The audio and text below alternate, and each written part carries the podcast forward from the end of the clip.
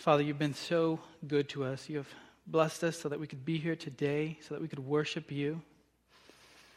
And uh, I pray, Lord, as we open the word, as I bring the message, as everyone receives it, that you will be glorified and that your spirit will come upon us and rest upon us, Lord, and that we will be able to worship during this time and in the Lord's Supper. In Christ's name, amen. In the early 1700s, two young men named John Leonard Dober and David Nitschmann went to church one morning in a small German village called Herrnhut.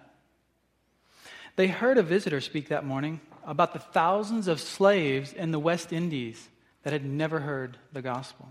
Both men were determined to take the gospel, to take the gospel message to the West Indies as soon as they could prepare. Friends tried to convince them not to go. They would say, Go back, back to Herrnhut. There is danger and death ahead. They refused to listen. They only had $7 between them at the time. And a friend asked what they were going to do and how they were going to live when they got there. They said they would sell themselves into slavery if they had to. They were willing to give up their very lives for Christ. As the boat pulled away from the dock and they were sailing to the West Indies, one of the men was heard shouting, May the lamb that was slain receive the reward of his suffering. This shout became the missionary call for their denomination, the Moravian Brethren. A denomination and missionary movement that would later spark the modern missions movement that we see today in the 19th and 20th centuries. What would be worth so much to these two young men?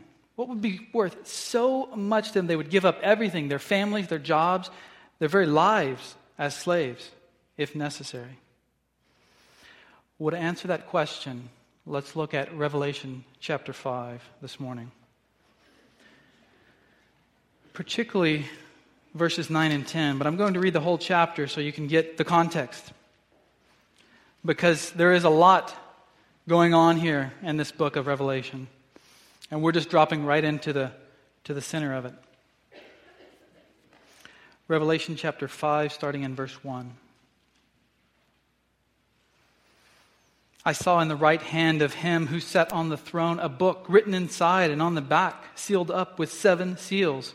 And I saw a strong angel proclaiming with a loud voice, Who is worthy to open the book and to break its seals? And no one in heaven or on the earth or under the earth was able to open the book or look into it. Then I began to weep greatly because no one was found worthy to open the book or to look into it. And one of the elders said to me, Stop weeping. Behold, the lion that is from the tribe of Judah, the root of David, has overcome, so as to open the book and its seven seals. And I saw between the throne with the four living creatures and the elders a lamb standing as if slain, having seven horns and seven eyes, which are the seven spirits of God sent out into all the earth. And he came and took the book out of the right hand of him who sat on the throne. When he had taken the book, the four living creatures and the 24 elders fell down before the Lamb, each one holding a harp and golden bowls full of incense, which are the prayers of the saints. And they sang a new song, saying, Worthy are you to take the book and to break its seals, for you were slain and purchased for God with your blood men from every tribe and tongue and people and nation. You have made them to be a kingdom and priests to our God, and they will reign upon the earth. Then I looked, and I heard the voice of many angels around the throne, and the living creatures and the elders, and the number of them was myriads of myriads and thousands of thousands, saying with a loud voice, Worthy is the Lamb that was slain to receive power and riches and wisdom and might and honor and glory and blessing. And every created thing which is in heaven and on the earth and under the earth and on the sea and all things in them. I heard saying, To him who sits on the throne and to the Lamb be blessing and honor and glory and dominion forever and ever. And the four living creatures kept saying, Amen. And the elders fell down and worshiped. In verses 9 and 10, we just read of a new song that is being sung, a worship service in heaven that's taking place in the throne room of God. What a glorious scene this is to take a look in to the throne room of heaven. The participants in this heavenly worship are four living creatures and 24 elders. The living creatures are described here earlier in the book of Revelation. They're also, I think, the same ones in the book of Ezekiel, the ones with four different faces. And it's an exalted order of angels that constantly serve God. They constantly fall down before Him. They're constantly in worship to Him. And they're always moving around the throne when we see them in the Bible. The other group of singers, the other group in this choir, are the 24 elders.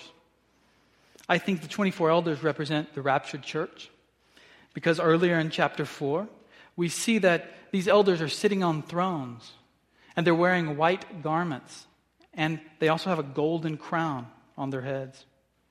And the creatures and the elders are singing a new song, one that's never been heard on heaven, in heaven or on earth before. Now, what's the reason for this new song? Well, the reason is that someone has been found worthy to break the seals and open the book that's been presented in God's right hand. The book here is an ancient scroll written on the front and the back. It's God's title deed, his deed to all the earth. And it's secured with seven wax seals. So, whenever a will in Roman times was given and made, they would take a scroll and roll it up. And then they would seal it with seven wax seals down the side to close it up. And then seven different witnesses would put their imprint or their ring or their signet uh, ring on there as a witness to the testimony and truth of that will.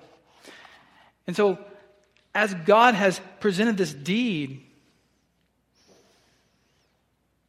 there's no one worthy to break the seals and open it. The breaking of each seal is going to enact a judgment upon the earth in the Great Tribulation. So, as each seal is open in Revelation, you see the judgments are poured out upon the earth. And then, when all the seals are broken, the one who opens it will claim his rightful inheritance to the earth. Who is worthy? Who can be found? At first, no one in creation can be found to open the seal. Worthy here means having a high degree of comparable worth, value, merit. Who has enough value in God's eyes to bring about his judgments upon the earth? Who has enough value and merit to bring about God's kingdom on the earth as it is in heaven? Who can bring all of human history to its appointed end? There is only one person found in heaven at this time who is worthy the lion of Judah. John is told to stop weeping because the lion can open the scroll, but then when he looks up, what does he see? A lamb. He expects to see this massive, victorious, powerful lion, but he sees a lamb, a gentle lamb, standing as if slain. But this is no ordinary lamb, is it? As you can see by its description in verse 6, with all the sevens and seven horns and seven eyes. This is the all powerful, all knowing Lord and Savior, Jesus Christ.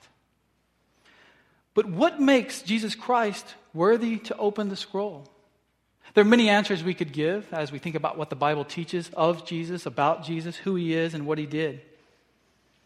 But we're given three specific reasons in verses 9 and 10. Three reasons that Christ is worthy to open it. The very first reason, look at verse 9, is because he was slaughtered for our sins. It says, Worthy are you to take the book and break its seals because you were slain. Literally, in the Greek, slain means for you were slaughtered, violently killed, and sacrificed. The idea in the Bible of a sacrificial lamb points back to the Exodus with the nation of Israel. Do you remember when they had to take the lamb into their home for four days? It almost became a little pet to, to the children, I'm sure. And then on that fourth day, they had to slice its neck, take the blood, and rub it on the doorposts. And why did they have to do that? So that when God came through, killing the firstborn in Egypt, he would pass over those homes. He would pass over the Israelites. Over 700 years before Christ, he was prophesied to be a Passover lamb. Turn to Isaiah chapter 53. I'm sure many of you are familiar with Isaiah 53. And let's look at what Isaiah had to say about the lamb. Isaiah 53, verse 7.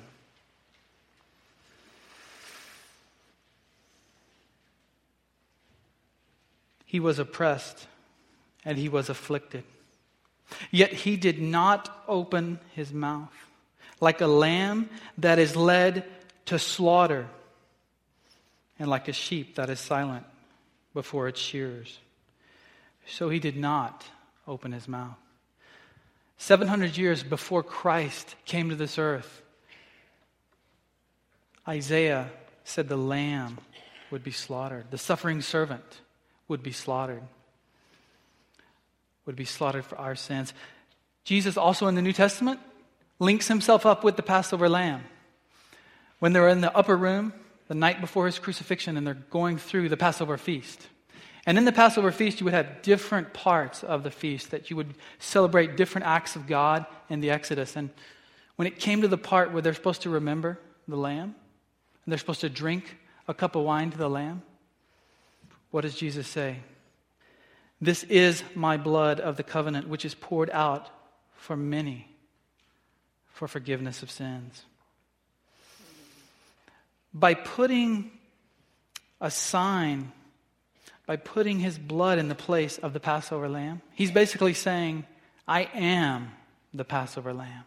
That's what Jesus is saying there to the disciples.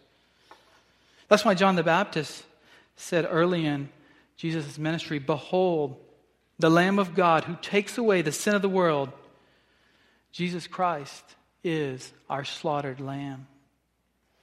Do you recoil when you hear the word slaughtered? It's not a term that we use a lot when we talk about Christ. But it's important to remember because he didn't just die a natural death.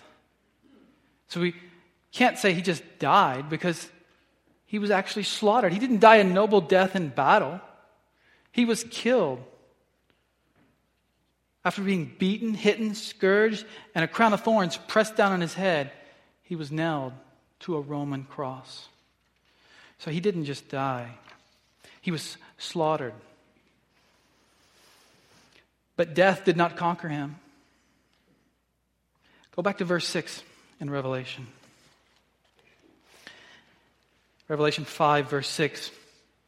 John tells us that he looks up and he sees a lamb standing as if slain. The Christ was truly slain, but here, when he sees this image in heaven, this vision, the lamb is alive and standing in the throne room of God. This means we don't worship a dead Savior. He's not still in the ground, he's not still in the tomb. He's been raised and he's reigning at the right hand of God as we speak. Now, if you're here today and you're not a Christian, you have not come to Christ and put your faith and repented of your sins and put your faith in Him, I urge you, come. He was slain for sinners just like me and you.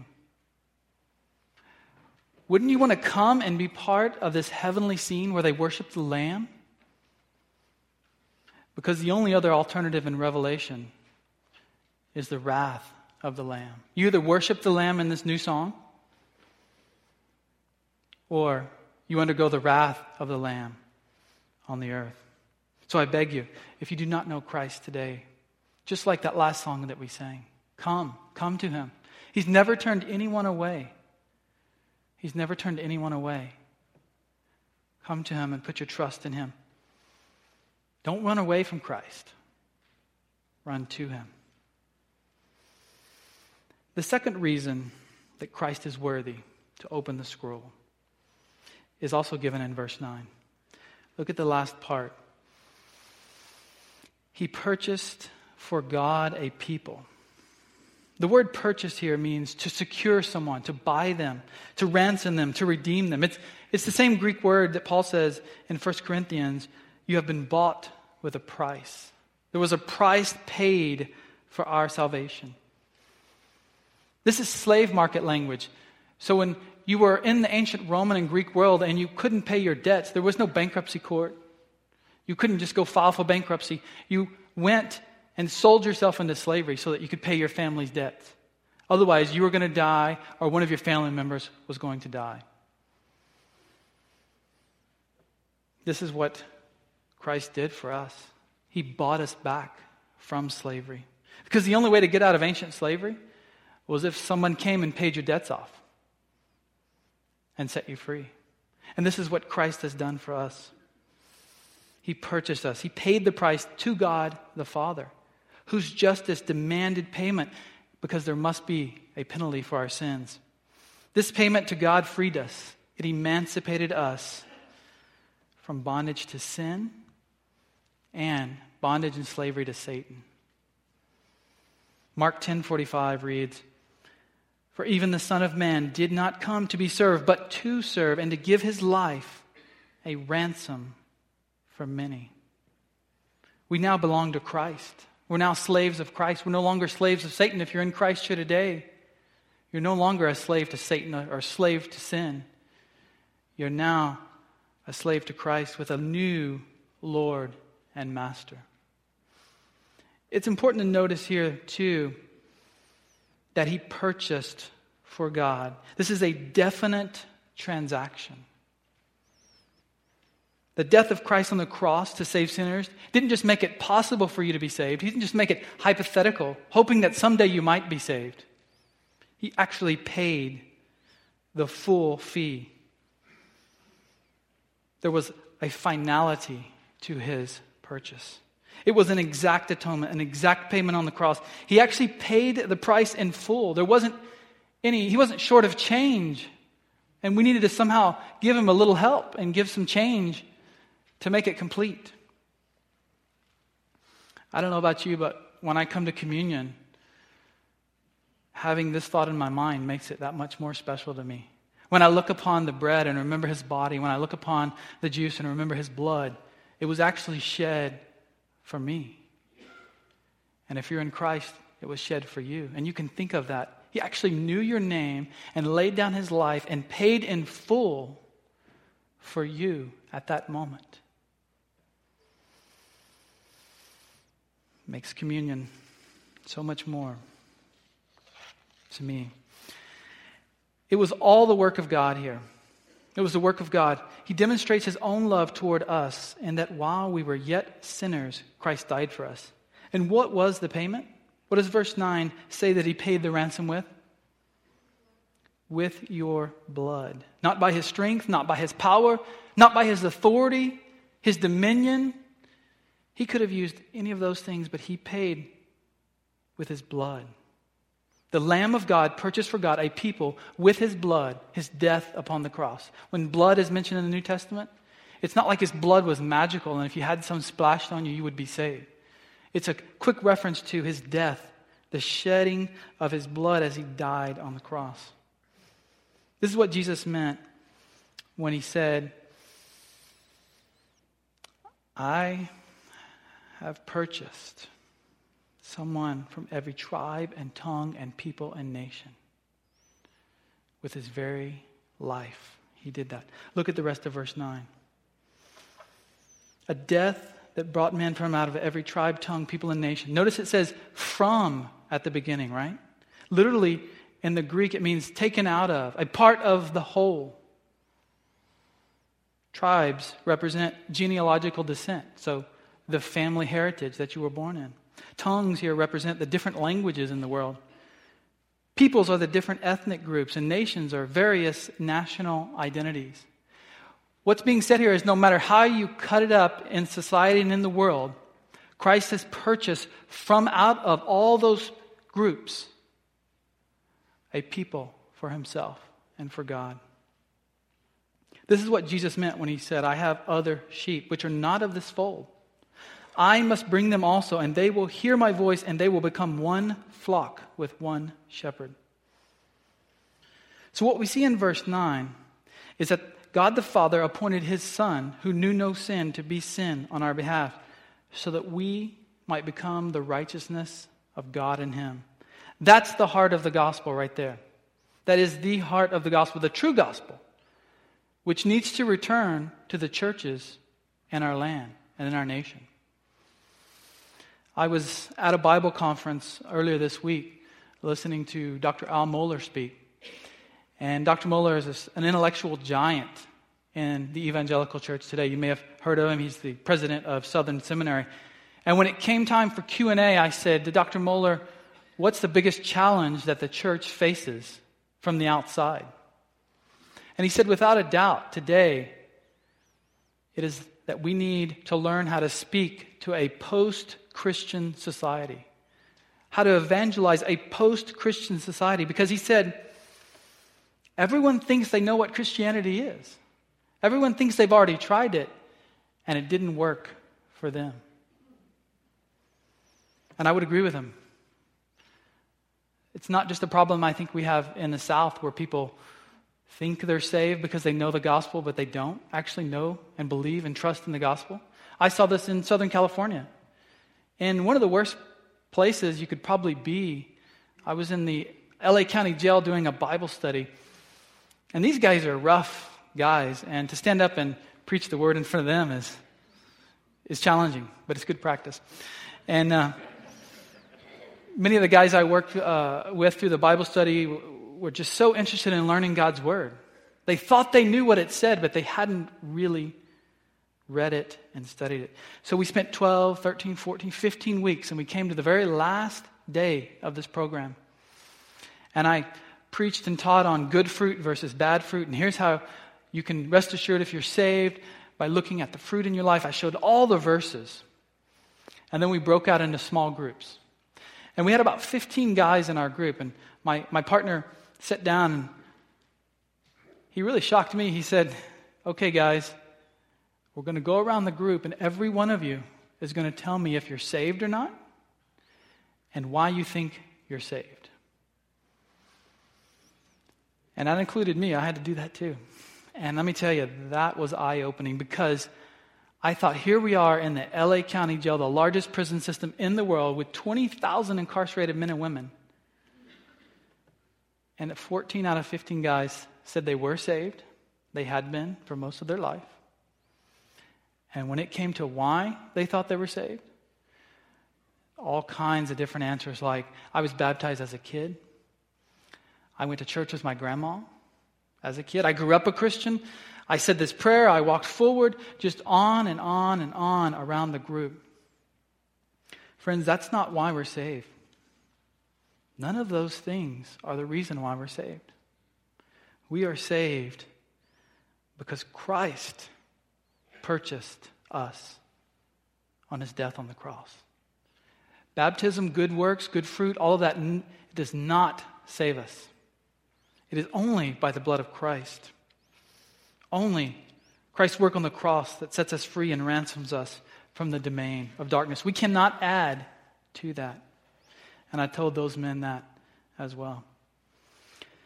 The third reason that Christ is worthy is in verse 10. Look at verse 10. He has made them to be a kingdom and priest to our God, and they will reign upon the earth. Remember the context of this verse in Revelation. The church has been raptured. The church age is over. There's been a rapture, and they're sitting there worshiping the Lamb who's about to open the scrolls. And what are the scrolls going to do? They're going to enact his judgments. They're going to enact the tribulation upon the earth, the seven year tribulation. So, what John is seeing hasn't happened yet. He's looking into the future. And so that's why there's a past tense. You have made them to be a kingdom. This doesn't include the tribulation saints either. If you flip over to verse uh, chapter 7 of Revelation, look at 7 9. This is not everyone who will be in heaven that we're looking at in verse 5. This is, this is the church age. In 7 9, you see now the tribulation saints. After these things, I looked, and behold, a great multitude which no one could count from every nation and all tribes and peoples and tongues standing before the throne, before the Lamb. And then down in verse 13, the, uh, one of the elders says, These who are clothed in the white robes, who are they? And where have they come from? And I said to him, My Lord, you know. And he said to me, These are the ones who come out of the great tribulation, and they have washed their robes and made them white in the blood of the Lamb. For this reason, they are before the throne of God, and they serve him.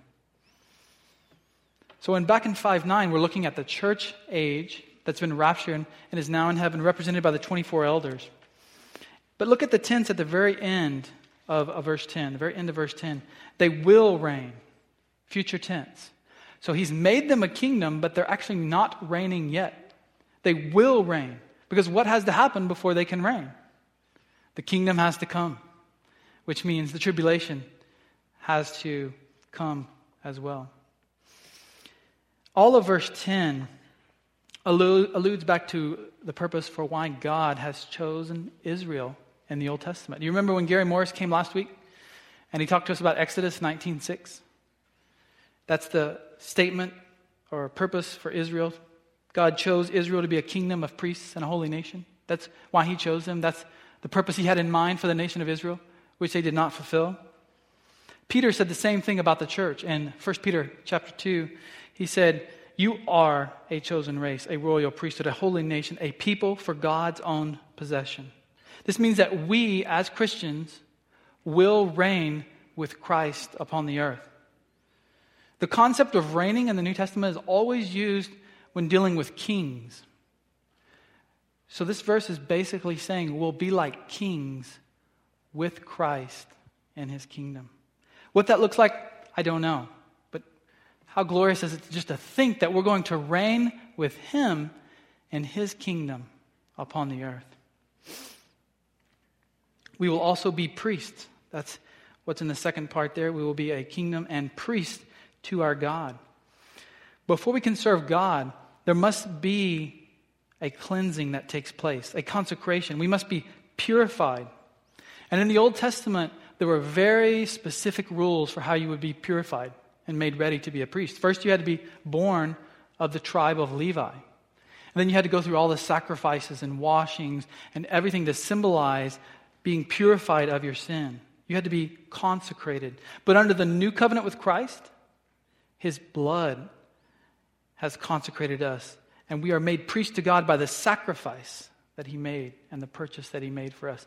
You see, if you look at 9 and 10, it really flows. First, He was slain, that purchased us, and then we were made to be a kingdom and priest to our God.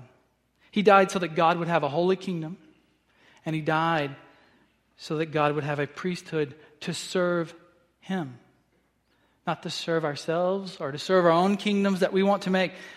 There's nowhere in this text that says the primary purpose of Christ's death was for our joy in this life or for our health in this life or for our best life now or prosperity that we may have. Yeah, we may have those things in this life. He may bless us with those things, and He'll certainly bless us with those things in the next at the resurrection. But that's not in this verse, is it? Who, who is in mind here? Who is Christ doing this for? For God. Right? Look at verse 9. Purchased for God. Verse 10. Priest and kingdom to our God. Yeah, we'll have many things. We'll be blessed with many things. But that's not the primary goal of what Christ did. The primary reason that Christ died was to glorify God. To glorify God, not to glorify us. The center of the universe doesn't run through our lives. Yes, we're brought in, but that's a byproduct, not the primary product. That's what Paul meant when he said, For from him and through him and to him are all things. Christ's death consecrated us to be in God's kingdom, to reign with Christ, and to serve him as a priest. Now that the song has ended, the creatures and the elders have stopped singing. John looks again in verse 11 and all the angels in heaven join in. So many angels that John cannot count them all. Myriads in Greek just means countless numbers. Literally, it meant 10,000, but then when you had more than 10,000, you didn't have a number to say, so you would just say myriads. And look, it says myriads of myriads. 10,000 times 10 times 10,000. Countless times countless. And then on top of that, another thousand times a thousand. We're talking billions of angels show up to worship the Lamb. And if that wasn't enough, look at verse 13. Every living creature in the sky and on the earth and under the earth and in the sea joins in and praises God the Father and his Son, the risen Lamb. This worship was due the Lamb because he was the only one. The only one who could open the scrolls, the only one who could break its seals, the only one who could read it, the only one who could bring about God's judgment on the earth, his purposes on the earth, his kingdom on the earth. All the angels worship Christ in heaven because what he did for us, his sheep. Christ didn't purchase the angels, and billions and billions, probably every angel in heaven is here worshiping him. And what did he do for them compared to what he did for us? He didn't, he didn't get slaughtered for them, he wasn't emancipating them, he hadn't consecrated them. Yet they all worshiped him. They held him up of great worthiness, incalculable worth. The angels are worshiping Christ for his worth. What's he worth to you? What's Christ worth to you in your life? He was worth everything to another missionary named Adoniram Judson, who was the first missionary from America in the 1800s. This man converted out of atheism, wanted to dedicate his life to take the gospel to India. And before he left, he sent a letter to his future father in law because he had met a girl and wanted to get married. And he wanted to ask the father's hand in marriage. The lady's name was Anne, and he sent a letter to Anne's dad. It read, I have now to ask you whether you can consent to part with your daughter early next spring to see her no more in this world. Whether you can consent to her departure for a heathen land and her subjection to the hardships and sufferings of a missionary life. Whether you can consent to her exposure to the dangers of the ocean, to the fatal influence of the southern climate of India, to every kind of want and distress, to degradation, insult, persecution, and perhaps a violent death he continued, Can you consent to all this for the sake of him who left his heavenly home and died for her and for you? For the sake of perishing immortal souls? For the sake of Zion and the glory of God? Can you consent to give your daughter to all this in hope of soon meeting her in the world of glory with the crown of righteousness brightened by the acclamations of praise which shall redound to her Savior? From heathens that are saved through her means, saved from eternal woe and despair. Anne's father consented to the marriage, and two weeks later they left after they were married and went to India. As the letter proved to be true, her father never saw her again in this world. She died on the mission field in Burma after a two year illness and losing three children. When her husband died many years later, though, there were 8,000 believers in the country of Burma in 100 churches as a result of their sacrifice. You see, this man and his wife and even his father in law knew what Christ was worth to them. So, the question I want to leave you with this morning to ask yourself is what is Christ worth to me? What is he worth to me in my life? What is he worth to me when I take this cup and when I break this bread in just a few moments? Let us pray.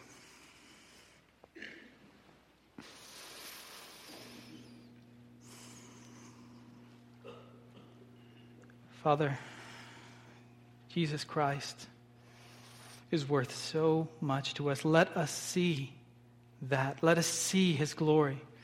Let us know that we can trust in him for all things and that we can give all things for him, Lord. Everything in our life must be dedicated to him. Lord, the whole universe revolves around Jesus Christ. Impress upon our hearts that truth, that reality. Make it known to us, Lord. If we're here today and we're saved, Lord, just help us to put Christ on the highest pedestal in our life and never take him down. And those, Lord, who are not saved here today, let them just see the worthiness of Christ. Let them know in their own hearts that they can come to you and ask for forgiveness. Lord, be with us as we now worship the slain lamb in the Lord's Supper. In Christ's name, amen.